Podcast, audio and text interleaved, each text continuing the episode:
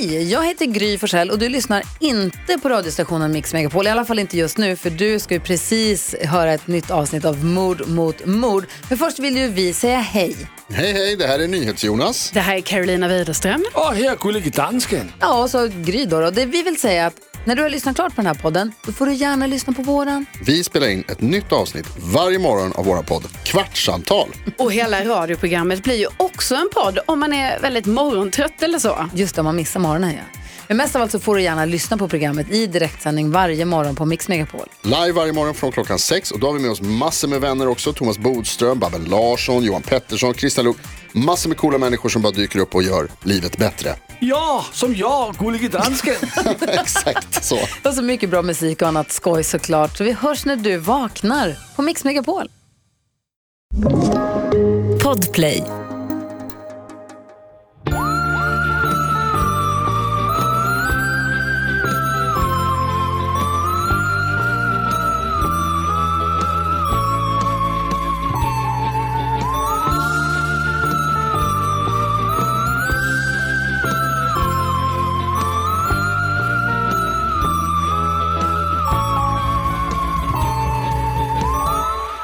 Då säger vi hallå och välkomna till Mord mot mord.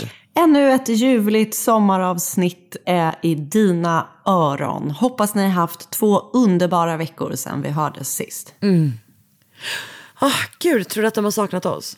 Jag hoppas det. Jag har saknat er och dig, inte minst. Alltså, jag med. Det känns skönt att prata med dig igen. Anna, min fina, fina vän. Karin, min fina, fina vän. Hur har vart, du rappor- vart rapporterar du ifrån nu? Jag rapporterar från ett tomt sommarstockholm. Eh, där... Eh, ja, det är väl ett tomt sommarstockholm. Jag har haft en väldigt mysig söndag med min mamma idag. Eh, för att det är vi de enda två människorna i hela min telefonbok som befinner sig i samma stad. Eh, så vi, du vet, gick Berätta en vad ni söndag eftermiddag. Två, drack två glas vin, gick och shoppade lite. Gick hem, sen gick jag hem och sov. Det var jätteskönt. Det jag lever ju Oscar och Sigrid i Skåne. Så jag lever mitt liv lite på solokvist här. Vilket är jättetråkigt och också eh, lite skönt om man ska vara helt ärlig. Men jag fattar vad du menar. Du är fortfarande i den liksom fasen när man är så här. Gud, det här känns ändå ganska mysigt. Och så går det typ en dag till och så är man liksom så här. Får man, känner man typ så här, jag tar tillbaka allt jag sa. Nej, men missförstå mig rätt. Jag bröt ju ihop igår när de åkte. Det här är ju bara liksom ungefär tolv timmar in efter att de åkt. Men ehm... alltså, man måste få säga att det typ är lite skönt att vara på egen hand en sväng. Eh, nej, men du vet, jag har gjort sådana tråkiga saker som man aldrig får göra i lugn och ro heller. Jag har tvättat hela tvättkorgen, jag har städat, jag har donat, jag har fixat, jag har gjort en ansiktsmask. Du vet, alla sådana saker. Gjort en selfie-påse. Nej, alltså, det är så effektiv. Nej, men snälla. Mm. Otroligt. Det Tänk är vad otroligt, du är bra. Faktiskt. Ja, tack Karin. Tänk vad du är bra. Tack snälla, tack snälla. Och du är på landet? Nej, jag är på Orust. Ja, men just det. Ni har hyrt ett hus. Ja, exakt. Jag rapporterar just nu från ett eh, sovloft här med en eh, otrolig utsikt över havet här på Orust. Eh, om man Gud, hör härligt. Någonting i bakgrunden så är det eh, min dotter som äter köttbullar till middag oh, precis nedanför sovloftet. Mm. Eh, så det, vi kom hit idag. Det är liksom nu, nu börjar semestern, så är det liksom. Fan vad härligt. Och eh, jag börjar göra mig redo för en eh, kollaps. som som sig bör. Det blir så. Mm. Det brukar bli så. Ja, men just nu, jag har ju bara jobbat två månader. Så jag känner ju inte att jag har liksom, riktigt den här rätten att... Eh, jo. För, förstår du vad jag menar? Men det är liksom, man ska alltid semesterkollapsa. Det är sant. Det är sant. Det är faktiskt sant. Men jag har, men jag har ändå lite liksom svung med mig in, känner jag. Så att jag tror att det, det känns väldigt, väldigt mysigt att vara här. Och väldigt härligt liksom. Och jag ser väldigt mycket fram emot att bada i havet. Det ska jag säga dig. Det, det är du värd. Mm, tack snälla. Det, det är du med.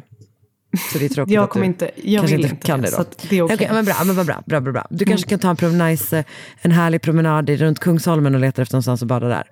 Eh. Exakt. Gärna. oh. Men den här veckan så är det ju jag som ska berätta om ja. ett fall. Och sen är vi väl tillbaka som vanligt igen från och med nästa vecka, eller hur? Det stämmer. Mm, gud. Vilken kort sommar, så säg. Verkligen, så säg. Eh, det är alltså när vi släpper det här typ så tjugosjunde juli eller någonting, tror jag. Typ två dagar innan min och Sallys födelsedag. Åh, oh, gud vad vi ska...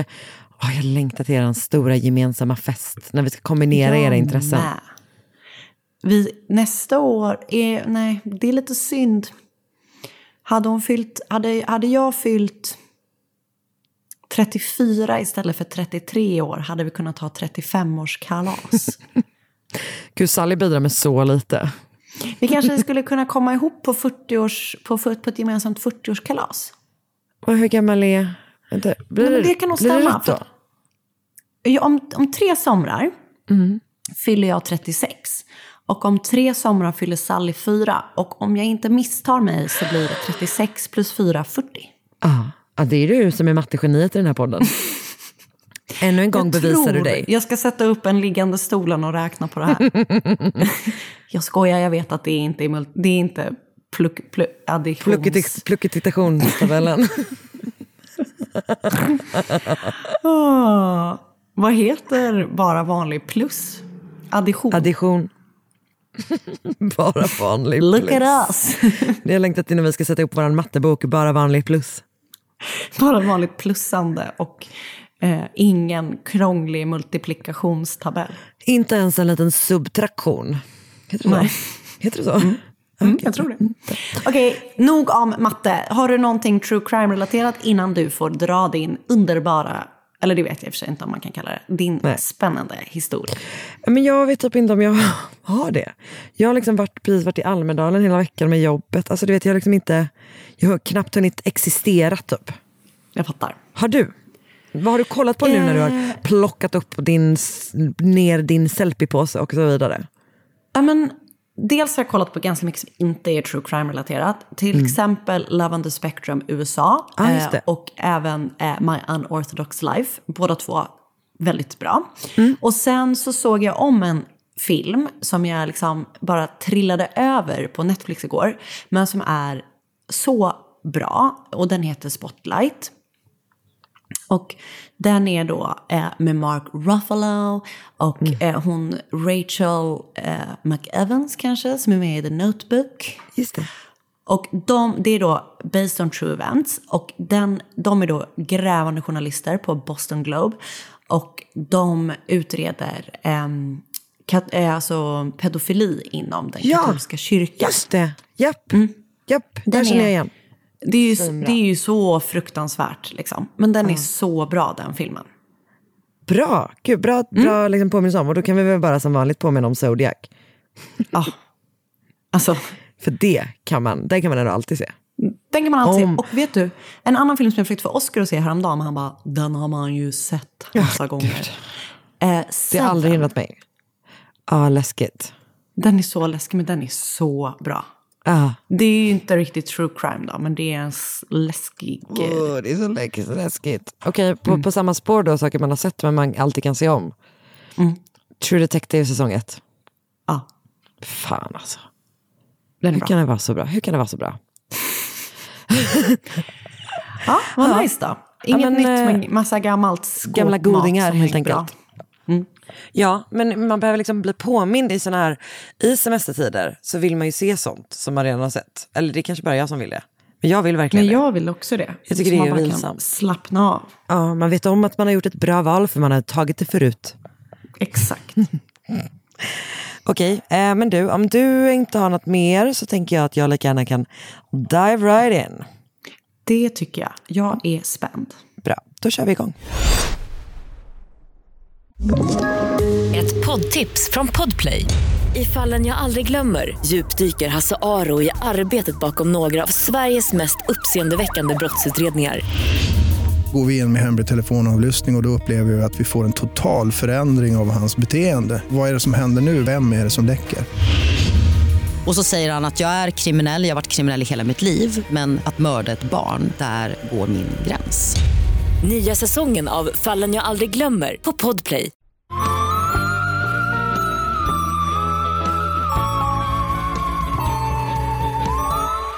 Lynette Deborah White föddes den femte juli nittonhundrasextiosju i Essex, och hennes pappa Terry och mamma Peggy var liksom unga typ, de var så här något år, några år över tjugo när de fick henne, och de separerade när Lynette bara var ett och ett halvt år gammal.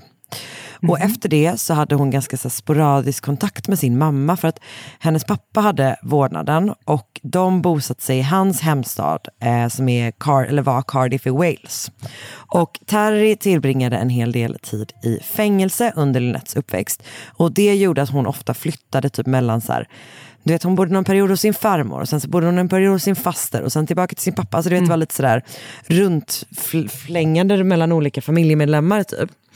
Och eh, det var liksom ett liv i, så, i förändring typ. Och även om Lynette var så smart och typ helt okej i skolan och sådär, eh, och ja, men liksom verkligen kämpade på typ, så var det en väldigt alltså, tuff uppväxt. Och det blev mm. ännu värre när hennes farmor dog, eftersom hon hade gett Lynette väldigt mycket trygghet. Och i tidiga tonåren så hamnade Lynette i väldigt dåligt sällskap, och hon typ flyttade hemifrån eller drog hemifrån och började redan som fjortonåring att sälja sex. Mm. Och hon berättar senare i en B B C-intervju att hon som fjortonåring drogades och kidnappades av ett gäng som tog med sig henne till Bristol och tvingade in henne i prostitution. Och när hon liksom väl lyckades rymma och tog sig tillbaka till Cardiff så var hon liksom redan inne i typ en prostitutionsspiral liksom, som hon mm. inte lyckades ta sig ur typ. Gud vad hemskt. Så åren går och Lynette blir då kvar i det här livet, och hon bor tillsammans med en man som heter Steven Miller, och Steven har ett seriöst kokainmissbruk som Lynette då måste försörja. Han är hennes pimp och typ kör henne varje dag till området Riverside där hon eh, jobbar, och du vet, hon jobbar hela dagen och mm. sen träffas de på kvällen igen och han typ tar sin del av det hon har tjänat in typ. Usch.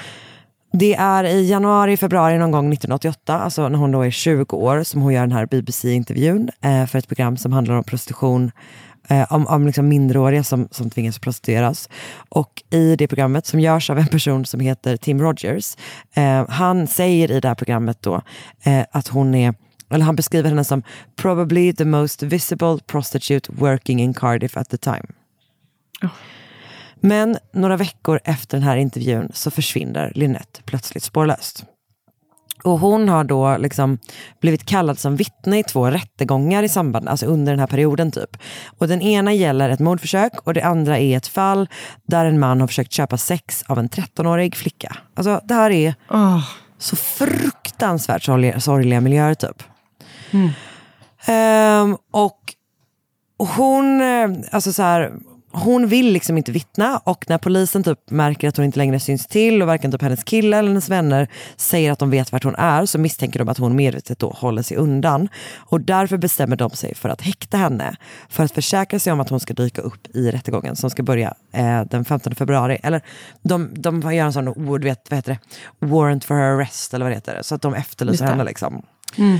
En häktesorder kanske det heter. Ehm Men dagen innan då, eh, alltså vilket är då alla hjärtans dag, den fjortonde februari nittonhundraåttioåtta, så dyker en kvinna som heter Leanne Vilday upp på polisstationen i eh, Cardiff. Och Leanne är också sexarbetare. Hon har en lägenhet på James Street som hon har lånat ut nycklarna till, till Lynette, så att hon ska kunna ta med sig kunder dit. Mm-hmm. Men, Lynette, eh, men Leanne har då inte heller sett Lynette på några dagar och kommer inte heller då in i sin lägenhet. Så hon har bestämt sig för att åka dit och typ kolla om Lynette är där. Men när hon har tagits in i huset och knackat på dörren så har hon insett att det är låst och ingen svarar liksom. Mm. Så hon har blivit orolig och har då sökt upp, eller liksom åkt till polisen och sagt att så här, ni måste typ hjälpa mig att ta mig in för att jag vet liksom mm. inte riktigt vad som händer. Så polisen följer med henne tillbaka och eh, bryter upp dörren, och där väntar liksom en fruktansvärd syn. För i ett av sovrummen så ligger Lynette på rygg. Hon är påklädd Eh, hon ligger på marken, som jag förstått det, men, och hon är påklädd. Men en av hennes tröjor är liksom så full av hål. Alltså att den senare kommer beskrivas av en rättsläkare. Alltså när de besk- liksom beskriver scenen så är det som att det ser ut som att den är, alltså den är som ett durkslag typ. Alltså det är verkligen Fy. hål överallt. Och Lynette har då blivit knivhuggen över femtio gånger. Hon har huggits sju gånger i hjärtat, men det är ändå inte det som har dödat henne, utan det är skadorna i halsen som är dödsorsaken. Oh. För att de skadorna går liksom, ja, från ena sidan till andra sidan och är så djupa att liksom halskotorna är typ blottlagda. Oh. Så det är ett fruktansvärt övervåld. Alltså det är, mm. ja, det är så hemskt.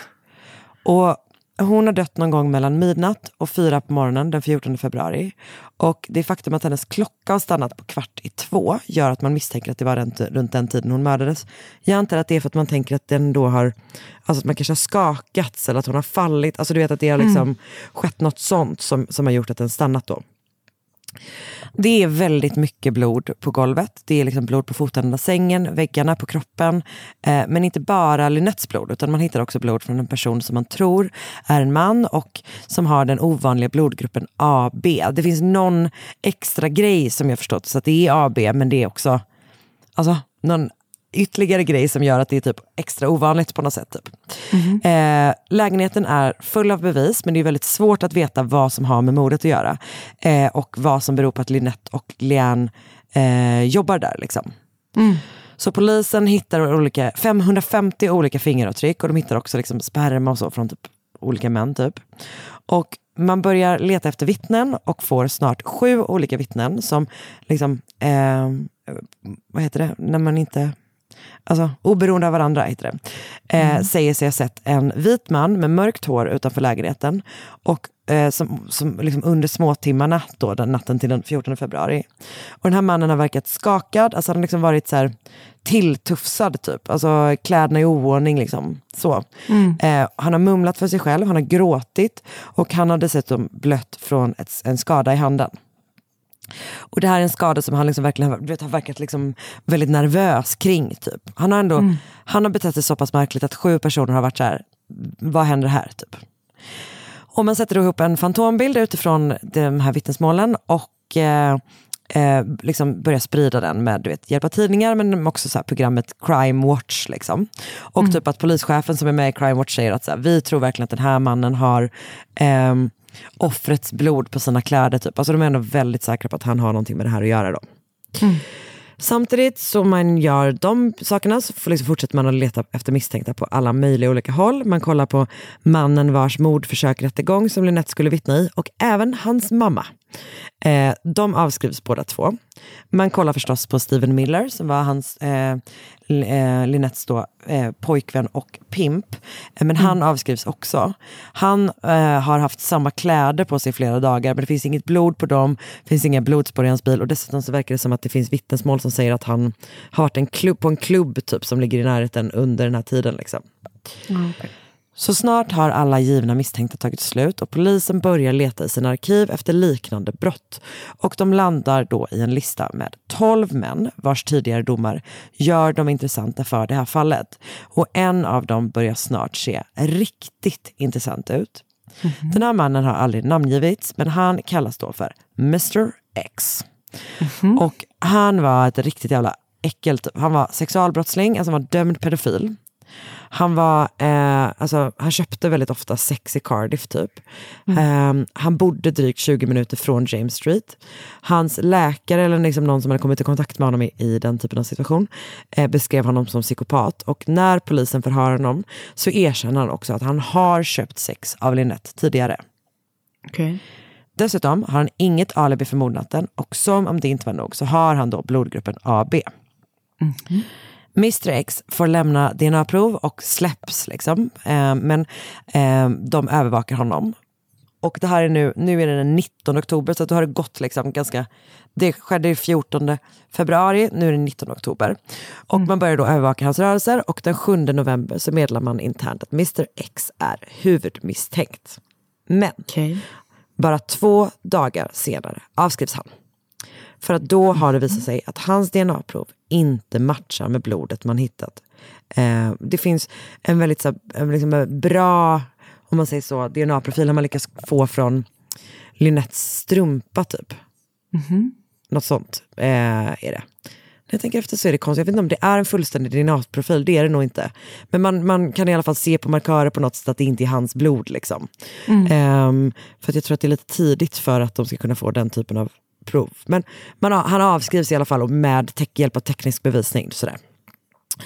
Men eh, dagen efter det här, alltså den mm. eh, ska vi se, tionde november tror jag det är, så får polisen plötsligt ett helt annat, helt nytt spår.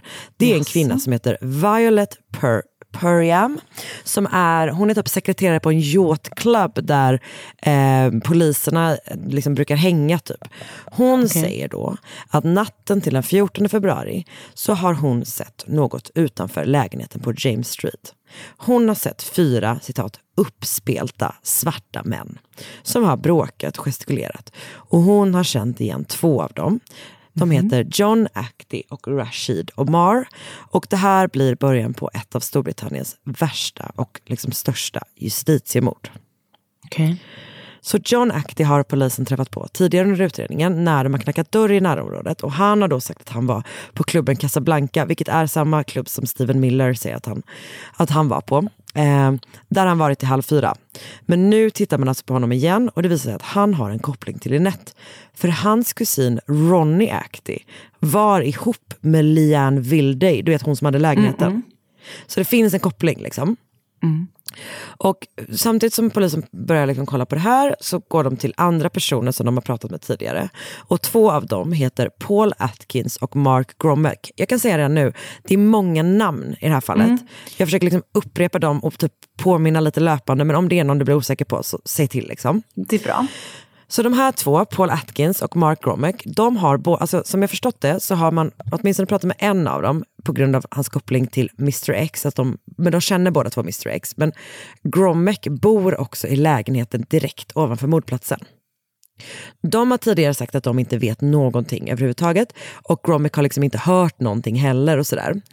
Men de här två, de är homosexuella och de har ett par tidigare domar för småbrott och det liksom används, båda de sakerna används för att liksom pressa dem under förhör. Mm. De ger båda två först alibin för mordnatten, men Atkins kommer senare först att påstå att Gromek har mördat Lynette, sen påstår han att han själv har mördat Lynette. Mm-hmm. Båda de här sakerna, alltså det har varit så snurrigt, alltså de har ansetts vara så snurriga vittnen mm. att det har bara liksom inte, det har bara avskrivits typ. Eh, så att det liksom, och det stämmer inte överens med brottsplatsen eller någonting, så att man, man tror då inte att det är det som man säger, men, men, eh, men man går ändå tillbaka till de här personerna och börjar då fråga om det inte kanske är så att de har träffat på eh, några svarta män typ. Mm-hmm. Och på eftermiddagen den sjuttonde november nittonhundraåttioåtta så erkänner de till slut att de har hört skrik och sett en grupp med svarta män utanför lägenheten. Och Gromek berättar till och med att han har släppt in en av dem i huset. Okay. Detta trots att han bara timmar tidigare har sagt att han liksom inte har haft någon aning om något med brottet eller någonting med det här. Okej. Okay. Så att han har liksom gjort en helomvändning. Och han säger då att två av de här männen är tidigare nämnda Ronnie Actie, han är nämligen två personer, och ytterligare en man som heter Yusef Abdullahi. Mm. Samma dag förhör man en kvinna som heter Angela Psaila. Hennes lägenhet ligger med direkt utsikt mot lägenheten på James Street. Hon beskrivs som, citat, one of the most vulnerable members of Cardiff society. Hon är sexarbetare och hon har en I Q om bara femtiofem. Mm-hmm. Polisen säger till henne att de är övertygade om att hon har någon slags koppling till det här mordet. Till en början så säger hon att Steven Miller, alltså Lynettes kille, kom mm. och letade efter Lynette hemma hos henne vid ett-tiden natten till den fjortonde februari. Men två och en halv timme senare ger hon ett nytt uttalande. Hon säger då att hon har sett Steven Miller, John och Ronnie Actie, Yusef Abdullahi och två män som heter Tony Paris och Tony Brace utanför lägenheten. Hon säger också att hon har hört skrik från lägenheten. Så nu har de alltså ett vittne som placerar Steven Miller i, som en del av den här eh, gruppen av excited black men typ. Mm-hmm. Eh, Yusef Abdullahi, som nu har liksom eh, nämnts av eh, både Gromek och även då av Angela. Honom har polisen också pratat med tidigare, men han har ett jättestarkt alibi för natten. Han jobbar nämligen natt på en båt som heter eh, Coral Sea, som ligger tretton kilometer från lägenheten. Okay. Han är på, har varit på en båt liksom. Och, eh, men det han inte vet då är att hans fru har en affär med en polis i South Wales, Wales-styrkan. Mm-hmm. Hennes bror Ronnie är polisinformatör, och den här bron har börjat mata polisen med information okay. om mordet på Lynette. Ja. Och han säger då att jo- Josef är inblandad. Mm-hmm. Han säger att han har lyckats ta sig från båten och deltagit i mordet på Lynette. Och eh, man väljer att tro på det liksom. Trots då att det är välkänt, alltså delvis då att han har som sagt varit på en båt typ. Mm. Och eh, trots det, att det även då är välkänt att Yusef och Ronnie hatar varandra. Okej. Okay. Okej. Okay. Så nu har vi de här, vi har ju liksom de här vittnena med Gromek och Atkins som säger att de har varit i lägenheten, de har sett de här männen, de har släppt in dem, hört skrik typ. Mm. Det är Angela som bor mitt emot som säger att hon också har sett de här männen. Eh, och sen så har vi då också den här polisinformatören. Honom kan du typ glömma nu, för han kommer inte återkomma ändå. Okay. Men, men, men han, han styrker då att Josef är liksom inblandad. Men den som förhörs kanske mest intensivt och mest frekvent är Leanne Vilday, alltså hon som hyrde ut lägenheten mm. eller lånade ut lägenheten. Och Leanne, hon är ensamstående mamma, hon är drogberoende, hon är lesbisk och hon är sexarbetare. Och allt det här gör ju henne till ett liksom, alltså polisen har mer och typ pressar henne på, helt enkelt. De börjar besöka henne varje dag i månaders tid. Oh. Hon blir liksom av med flera boenden på grund av att polisen dyker upp hemma hos henne hela tiden typ. Och sen är det ett tillfälle på fyllan, säger hon att Steven Miller och Yusef Abdullahi är skyldiga till mordet på Lynette. Men så fort hon liksom, polisen pratar med henne om det, så tar hon tillbaka det. Mm-hmm. Hon säger så här, hon bara, det var liksom bara att jag var, det var bara drunken rambling. Hon bara, och anledningen till att jag gjorde det var för att ni hade matat mig med de yeah. namnen samma dag liksom. Men så det här, du hör liksom, det är jätte, jättesnurrigt. Mm. Eh, Leanne som ju känns, ses som någon slags liksom eh, ändå nyckelvittne typ. Hon säger, hon har sagt till några andra men säger ingenting till polisen. Alltså du vet, det är liksom, det pågår typ. Mm. Eh, men så den sjätte december nittonhundraåttioåtta så händer något otroligt i det här fallet. För Angela Psaila, Leanne Vilday och Mark Gromek, du har koll på de här tre personerna. Mm. Mm. De kommer alla tre var för sig till polisen samma dag och säger att de har ny information att dela med sig av. Okay. De har, de säger allihopa det här. De har under kvällen hört skrik, gått till lägenheten. Där har de sett Leanne död. Och i lägenheten har Steven Miller, Yusef Abdullahi, Ronnie Actie, Steven Millers bror Tony Miller och ytterligare en man befunnit sig. Okej. Okay. Men när polisen ett par dagar senare inser att Angela Psaila har blodgruppen A B, alltså som du vet man har hittat på platsen, så förhör de henne igen. Och till slut erkänner hon först att hon och Leanne var på plats under mordet. Sen erkänner hon att de tvingades att delta i mordet. Mm-hmm. Hon säger att Leanne är den som har skurit Lynette i halsen. Okay. Samma dag erkänner Leanne samma sak, men säger att det de har gjort är att de har skurit Lynette i armen och att de har gjort det för att de har blivit tvingade. Mm-hmm. Vilka andra de säger var närvarande under mordet skiljer sig, alltså du vet, det är liksom olika personer som dyker upp i olika människors vittnesmål. Mm. Typ. Att det är så här, det finns några core liksom. Yusef Abdullahi, eh, Steven Miller, alltså några, några är alltid med liksom. Mm. Men, men du vet, vissa är olika från, men det verkar inte spela så stor roll för polisen typ. De tycker att de har ett solklart fall och de bestämmer sig för att sätta press på den som alla är överens om har varit på platsen och som har närmast koppling till Lynette. De går tillbaka till Steven Miller. Mm-hmm. Under fyra dagars tid förhörs han nitton gånger i totalt tretton timmar. Det här är en människa som, han beskrivs som att han har en kognitiv nivå av en elvaåring. Mm. Och han förnekas också att ha en försvars, försvarsadvokat närvarande till en början. Okej. Okay. Efter att ha nekat till mordet trehundrasju gånger så erkänner han till slut att han har mördat Lynette White och bekräftar också vilka de andra männen som varit närvarande är. Mm. I oktober nittonhundraåttionio så inleds därför rättegången mot Steven Miller, John och Ronnie Actie, Tony Paris och Yusef Abdullahi. Den avbröts i februari året efter för att domaren dör, alltså av liksom en hjärtattack typ eller någonting, mm. naturliga liksom orsaker. Och börjar om igen den fjortonde maj nittonhundranittio, så då har de alltså suttit häktade i två års tid. Åh jäklar. Det finns absolut ingenting som binder de här männen till mordet på Lynette. Alltså du vet, det finns mass- som sagt, massor av D N A på platsen. Mm. Inget av det kommer från någon av dem. Det finns vittnen som har sett Steven Miller på klubben Casablanca när mordet ska ha ägt rum. Mm. De vittnena, det tas inte ens upp i rätten. Alltså polisen, eh, det verkar som att det, typ, den rapporten lite grann så försvinner typ. tretton personer vittnar om att Yusef Abdullahi aldrig lämnade sin arbetsplats på båten Coral Sea natten till den fjortonde februari. Mm. Allt som finns är de här motsägelsefulla, ständigt förändrande vittnesmålen från människor som liksom terroriserats av polisen i månader och vissa människor som lever ganska så här, med utsatta liv typ. Mm. Och så har man då Steven Millers erkännande och det berättar ju precis hur det kom till. Mm. Så att det är ju oh. som det. Mm, ja, jag vet. Det är fr- man blir så upprörd. Ja, jag vet. På de här grunderna så döms Steven, Tony Paris och Yusef Abdullahi till livstidsfängelse. Alltså... Bröderna Actie frias helt. Mm-hmm. Det här gänget har då initialt kallats för The Cardiff Five. Nu kommer de då att kallas för The Cardiff Three. Mm-hmm. Det som är liksom det enda som är typ tröster, alltså någon slags liksom tröst eller någon slags dämpande situation i det här fallet är att till skillnad från ganska många andra fall som jag läser om som är just när typ folk döms oskyldigt, det går ganska fort till att folk börjar reagera på att det är något fel här. Mm. Liksom. Så redan alltså, nittonhundranittiotvå, de har suttit fyra år i fängelse, fyra och ett halvt år i fängelse.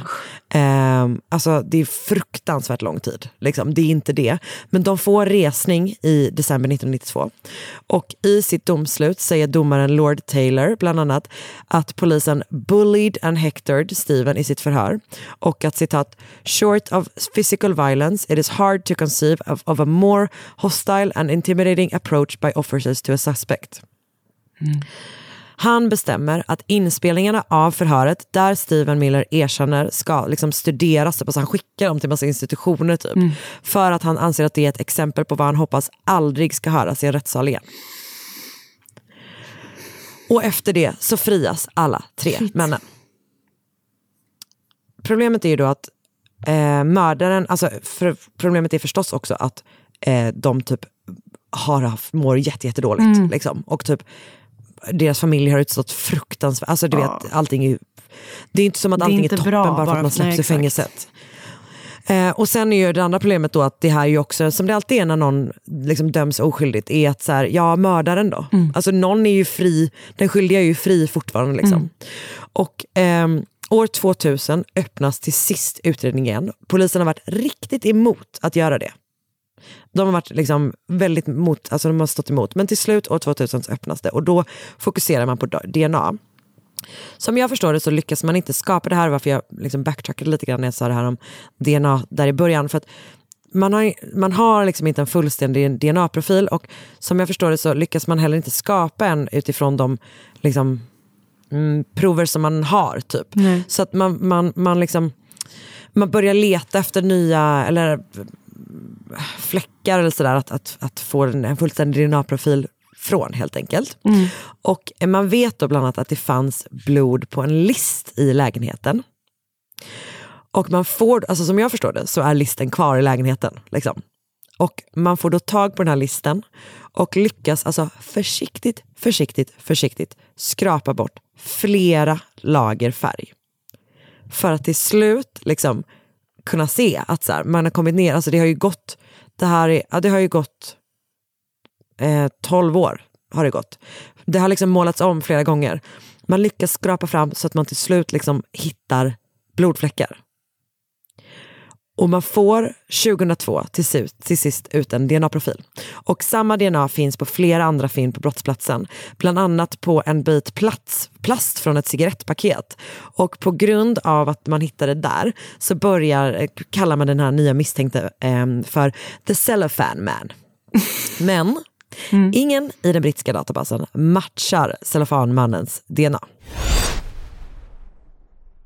Ny säsong av Robinson på T V fyra Play. Hetta, storm, hunger. Det har hela tiden varit en kamp. Nu är det blod och tårar. Fan händer just det. Det är detta inte okej. Okay. Robinson tjugohundratjugofyra, nu fucking kör vi. Streama söndag på T V fyra Play. Ett poddtips från Podplay. I Fallen jag aldrig glömmer djupdyker Hasse Aro i arbetet bakom några av Sveriges mest uppseendeväckande brottsutredningar. Går vi in med hemlig telefonavlyssning och, och då upplever vi att vi får en total förändring av hans beteende. Vad är det som händer nu? Vem är det som läcker? Och så säger han att jag är kriminell, jag har varit kriminell i hela mitt liv. Men att mörda ett barn, där går min gräns. Nya säsongen av Fallen jag aldrig glömmer på Podplay.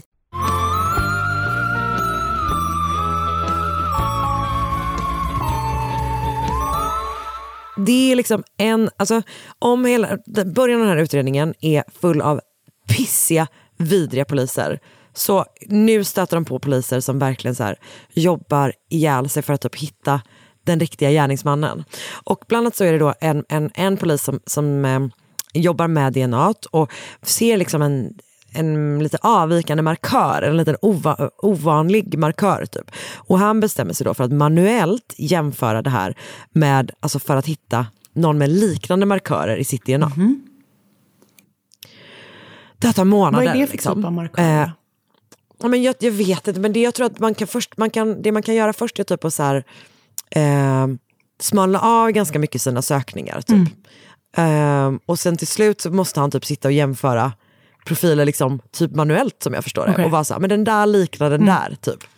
Eh, och till slut då så ehm, ehm, får man liksom en match typ. Alltså man hittar en person som, det här är väl någon slags väl, väldigt liksom ursprunglig sätt att söka på familjedna helt mm. enkelt. Men han typ gjorde det manuellt då. Till slut så har man hittat en match. Man har hittat en person som eh, verkar vara liksom, som har väldigt liknande D N A. Men den personen är fjorton år gammal. Han föddes alltså efter mordet på Lynette. Och eh, de gör då vad de alltid gör, eh, eller vad man alltid hör om i såna här fall. Det vill säga, de börjar kolla på hans manliga släktingar. Mm. Man kan konstatera att det är inte pojkens pappa. Okay. Men sen testar man hans farbror. Och man pratar med dem och liksom söker upp honom och ber om ett D N A-prov. Och han säger då att han har köpt sex av Lynette en vecka innan hon hittades mördad. Han är därför orolig att hans D N A kan finnas på platsen. Och frågar också om testet är från sperma. Alltså det man hittat, om det man hittat är sperma. Mm. Men hur som helst så lämnar han ett test. Och polisen tycker att han beter sig så märkligt att de bestämmer sig för att övervaka honom. Och det är en himla tur.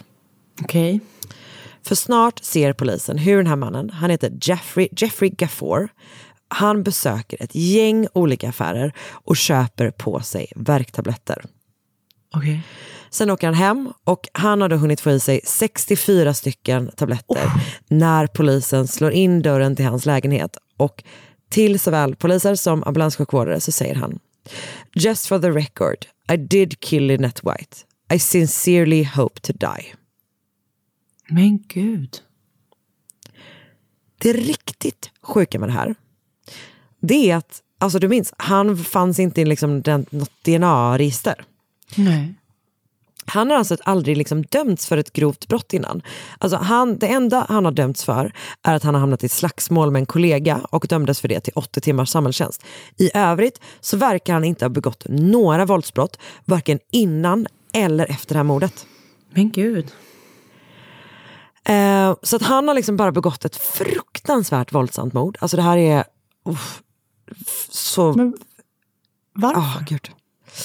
Eh, alltså det han säger då är att först så vägrar han, han erkänner att han har gjort det, men först så vägrar han säga varför.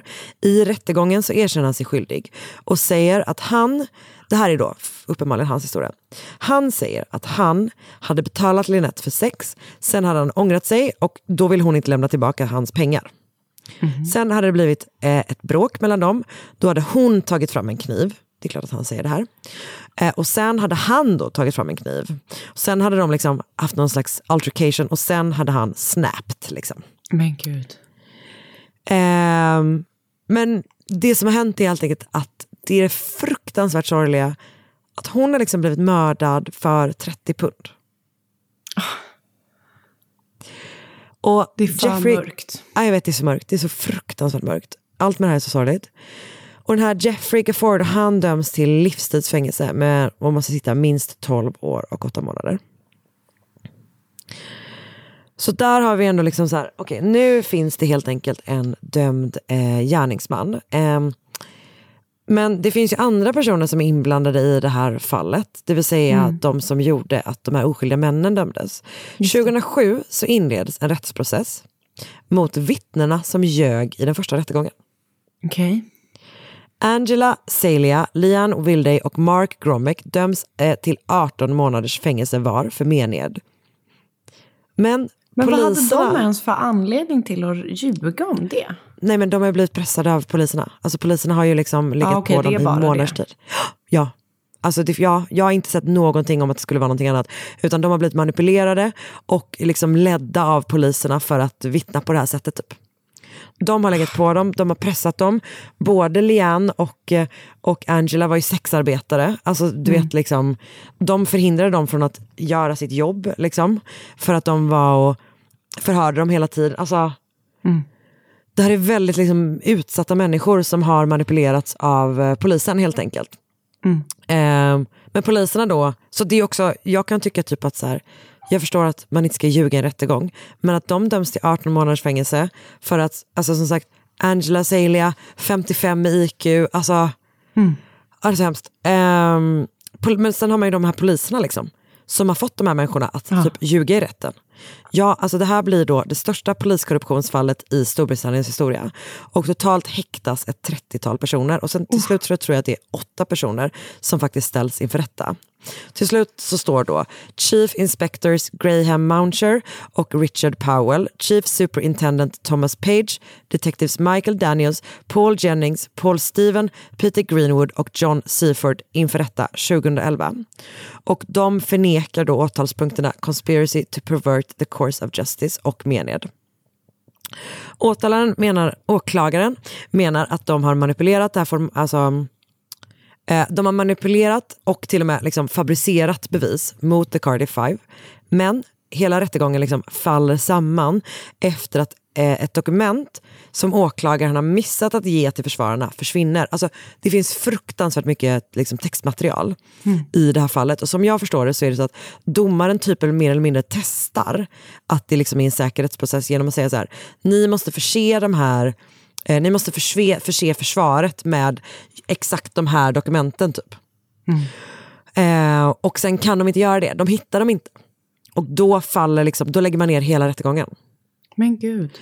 Och de här eh, dokumenten hittas en månad senare på Detective Chief Superintendent, Chief Superintendent Christopher Cotts kontor, för att det är då han som leder korruptionsutredningen.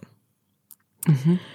Så man hittar dem en månad senare efter mm. att rättegången har lagts ner mot samtliga inblandade. Och som jag förstår det så har de här poliserna nu liksom stämt staten typ för att de har, för det de utsattes för. Men gud. Så ingen polis har dömts för det som hände. Samtidigt uppenbarligen då, trots att en domare sa att liksom Steven Miller hade blivit utsatt för fruktansvärd behandling och det hade typ fått honom att erkänna. Alltså, så det, liksom, rättsväsendet har ju bekräftat att det skit har hänt typ. Det finns också någon som du vet independent utredning internt som bara kommer fram till att så här, nej det var ingen fara. Alltså ja, det är fruktansvärt upprörande mm. helt enkelt. Så oh. samtidigt har ah, nej, jag vet, det är sämst. Samtidigt har de då liksom åtalade och dömda männen försökt sätta ihop sina liv igen, och det är förstås liksom hur svårt som helst. Alltså de har behövt behandlas för psykiska problem. Två av dem, Ronnie Actie och Yusef Abdullahi, dör innan Jeffrey Gafoor fälls. Eh, dessutom så här, det finns liksom i... Jag tror att det i den här rättegången mot poliserna så finns typ att det ändå fortfarande hintas som att så här, nej, det var Jeffrey Gafoor som gjorde det, men han gjorde det ja, med, med hjälp av de här. Alltså du vet mm. att det fortfarande hintas om deras skuld från vissa håll liksom. Mm. Um, och dessutom då så tvingas ju Lynette Whites föräldrar och vänner försöka leva med det som hänt och med att fallet plötsligt också handlar om de oskyldigt dömda männen snarare än deras familjemedlem. Alltså hon beskrivs bara hela tiden typ som så här Cardiff prostitute typ. Oh. Och plötsligt um, alltså, um, hennes, mam- hennes pappa och bror dör innan någon liksom ställs till rätta för uh, eller innan, innan den rätta gärningsmannen hinner gripas och dömas. Hennes pappa uh, Terry har typ också så här, alltså när han fortfarande tror att det är de här The Cardiff Five som är skyldiga så typ söker han upp någon av Actie-bröderna, tror jag, typ hotar honom. Alltså de, mm.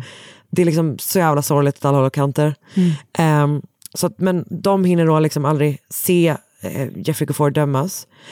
Um, och samma vecka som han döms så säger i alla fall hennes mamma Peggy till Wales Online, citat: "They convicted three innocent boys, ruined them and their families' lives and left me with a fifteen-year nightmare. Mm. Surely, at the very least, we should have a public apology for the torment they have caused through their incompetence." Usch. Det var då mordet på Lynette White och The Cardiff Five. Alltså, ännu ett sånt fall. Jag vet att jag säger det här ofta, men jag känner det verkligen också ofta. Det var liksom ännu ett fall där man är så här, hur har jag aldrig hört talas om det här? Nej, jag vet. Alltså det är så fruktansvärt. Alltså det är ju mm. verkligen en sån Central Park Five-fall, ja. Liksom. Usch, vad um, hemskt. Där man bara liksom ett rasistiskt typ samhälle och rättssystem gör att uh, unga, oskyldiga liksom svarta män... Alltså Steven Miller har uppenbarligen gjort skit. Det är absolut inte det. Men han har också uppenbarligen verkligen inte gjort det här. Nej. Ehm... Um, Jag har då lyssnat på podden Red-Handed, säsong fem, avsnitt tjugoett. Jag har läst en long read av eh, Satish Sekar som heter The Downfall of the Cellophane Man. Ett gäng artiklar på Wales Online, och sen har jag också läst eh, på vår vän eh, Wikipedia. Vår vän, vår kära vän. Du, det var fruktansvärt, Karin. Tack snälla för att du berättade den historien. Oh, det var väldigt, jag kände att jag blev liksom fruktansvärt. Alldeles eh, sänkt typ. Mm. Att det var, alltså jag har liksom skrivit det här manuset i typ olika omgångar, så att jag lite grann liksom gått in och ut ur det. Mm. Och nu när jag liksom gick igenom hela så var jag så här, det här är så sorgligt, alltså. Det är liksom nattsvart verkligen. Och det är ju, jag vet ju vilken, vad det är för podd vi gör. Eh, men när det finns så... många nivåer. Ja, ah, och så många människor som det är så jävla, jävla sorgligt med typ. Mm. Uff, okej. Okay. Eh, men tack snälla i alla fall för att du ville lyssna. Och ja, tack, tack även till er som har lyssnat där hemma. Då hörs vi om en vecka igen. Det är tur att man hinner hörs... återhämta sig mellan varven. Ja, exakt. Det krävs en, någon slags kollaps efter det här, tror jag. Mm. Ehm, och tills dess så säger vi väl, ta hand Adios. om er själva. Mm. Ehm, Anna, ta hand även om dig. Jag saknar dig. Jag hoppas ja, att vi ses samma. snart. Det gör vi. Okej, puss och kram. Puss och kram. Hej då. Hej då. Ny säsong av Robinson på T V fyra Play. Hetta, storm, hunger. Det har hela tiden varit en kamp. Nu är det blod och tårar. Fan händer just det. Det är detta inte okej. Okay. Robinson tjugo tjugofyra, nu fucking kör vi. Streama söndag på T V fyra Play.